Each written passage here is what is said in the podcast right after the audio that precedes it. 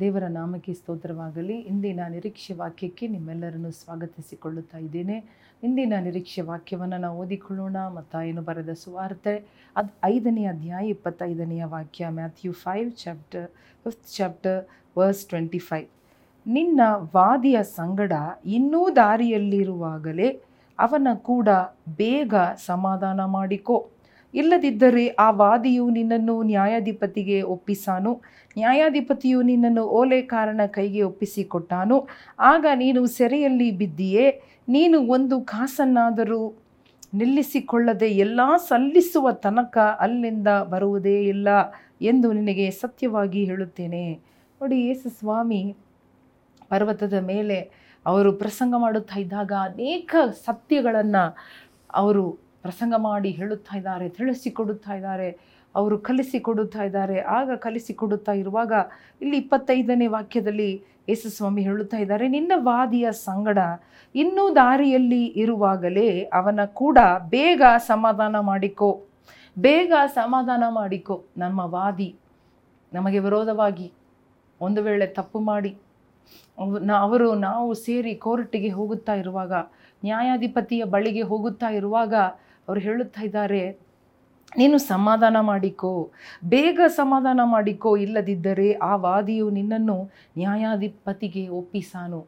ನ್ಯಾಯಾಧಿಪತಿಗೆ ಒಪ್ಪಿಸಲ್ಪಟ್ಟ ಮೇಲೆ, ಆ, ನಿನ್ನನ್ನು, ನ್ಯಾಯಾಧಿಪತಿ ನಿನ್ನನ್ನು ಓಲೆ ಕಾರಣ ಕೈಗೆ ಒಪ್ಪಿಸಿಕೊಟ್ಟಾನು. ಆಗ ನೀನು ಸೆರೆಯಲ್ಲಿ ಬಿದ್ದೀಯೇ, ಆಮೇಲೆ ನೀನು ಒಂದು ಕಾಸನ್ನಾದರೂ ನಿಲ್ಲಿಸಿಕೊಳ್ಳದೆ, ಒಂದು ಕಾಸು ಕೂಡ ಕೈಯಲ್ಲಿ ಇರದೆ ಎಲ್ಲವೂ ಖಾಲಿಯಾಗುವ ತನಕ ಆ ಒಂದು ಆ ವಾದ ಮುಗಿಯುವುದಿಲ್ಲ, ಆ ಒಂದು ಪ್ರಾಬ್ಲಮ್ ಮುಗಿಯುವುದಿಲ್ಲ. ಒಂದು ವಿಷಯ ದೇವರು ಹೇಳುವಾಗ ಅದನ್ನು ನಾವು ಒಬೆ ಅಂದರೆ ವಿಧಿಯರಾಗಬೇಕು. ದೇವರು ಹೇಳುವುದರಲ್ಲಿ ಒಂದು ಅರ್ಥ ಇರುತ್ತದೆ. ದೇವರು ಹಲವಾರು ಕಾರ್ಯಗಳನ್ನು ನಮಗೆ ಸ್ಪಷ್ಟವಾಗಿ ಇಲ್ಲಿ ನಾವು ನೋಡಬಹುದು. ಯಾವ ರೀತಿಯಾಗಿ ನಾವು ಸಹೋದರನನ್ನು ನೋಡಿ ನಾವು ಮಾತನಾಡಬೇಕು, ಕ್ಷಮಿಸಬೇಕು ಒಂದಾಗಬೇಕು, ಸಮಾಧಾನ ಮಾಡಿಕೊಳ್ಳಬೇಕು. ಅದೇ ರೀತಿಯಾಗಿ ಒಂದು ವಾದಿ ಯ ಸಂಗಡ ಕೂಡ.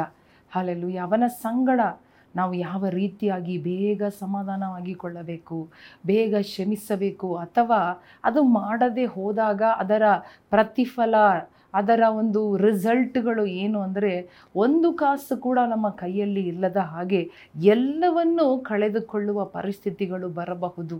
ದೇವರಿಗೆ ರಿಸಲ್ಟ್ಗಳು ಗೊತ್ತು. ದೇವರಿಗೆ ಮುಂದೆ ಬರುವ ಕಾರ್ಯಗಳು ಗೊತ್ತು. ಆದ ಕಾರಣ ದೇವರು ನಮಗೆ ಮುಂಚೆಯೇ ಸೂಚಿಸಿ ಹೇಳುವ ಕಾರ್ಯ ಅದರಿಂದಲೇ ನಮಗೇನೇ ತಕರಾರುಗಳು, ನಮಗೇನೇ ಜಗಳಗಳು ಇದ್ದರೂ ಕೂಡ ಅದನ್ನು ಸಮಾಧಾನವಾಗಿ ಮುಗಿಸುವುದು ಒಳ್ಳೆಯದು. ಬೇಗ ಸಮಾಧಾನ ಮಾಡಿಕೊಳ್ಳುವುದು ಒಳ್ಳೆಯದು. ಅಲೆಲುಯ್ಯ ಸೂರ್ಯನು ಅಸ್ತಮನವಾಗುವಾಗ ನಮ್ಮ ಜಗಳಗಳು ಕೂಡ ಮುಗಿದು ಹೋಗಬೇಕು. ಅಲೆಲುಯ್ಯ ಅದನ್ನು ನಾವು ಸರಿ ಮಾಡಿಕೊಳ್ಳಬೇಕು. ದಾರಿಯಲ್ಲೇ ಸರಿ ಮಾಡಿಕೊಳ್ಳ್ರಿ. ಅಲೆಲುಯ್ಯ ಕೋರ್ಟ್ ತನಕ ನಾನು ಹೋಗುತ್ತೇನೆ.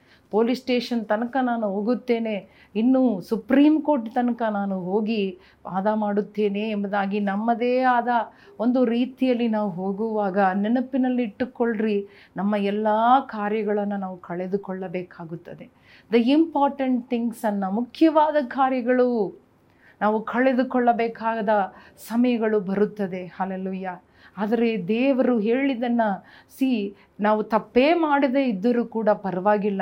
ನ, ಆದರೆ ನಮ್ಮ ಪಕ್ಕದಲ್ಲಿ ಎಲ್ಲ ನ್ಯಾಯ ಇದ್ದರೂ ಪರವಾಗಿಲ್ಲ. ದೇವರ ಮಾತಿಗೆ ವಿಧೇಯರಾಗುವಾಗ ಅದರಲ್ಲಿ ಆಶೀರ್ವಾದವಿದೆ. ನಾವು ಹೇಳ್ಬೋದು ನನ್ನ ಮೇಲೆ ತಪ್ಪಿಲ್ಲ.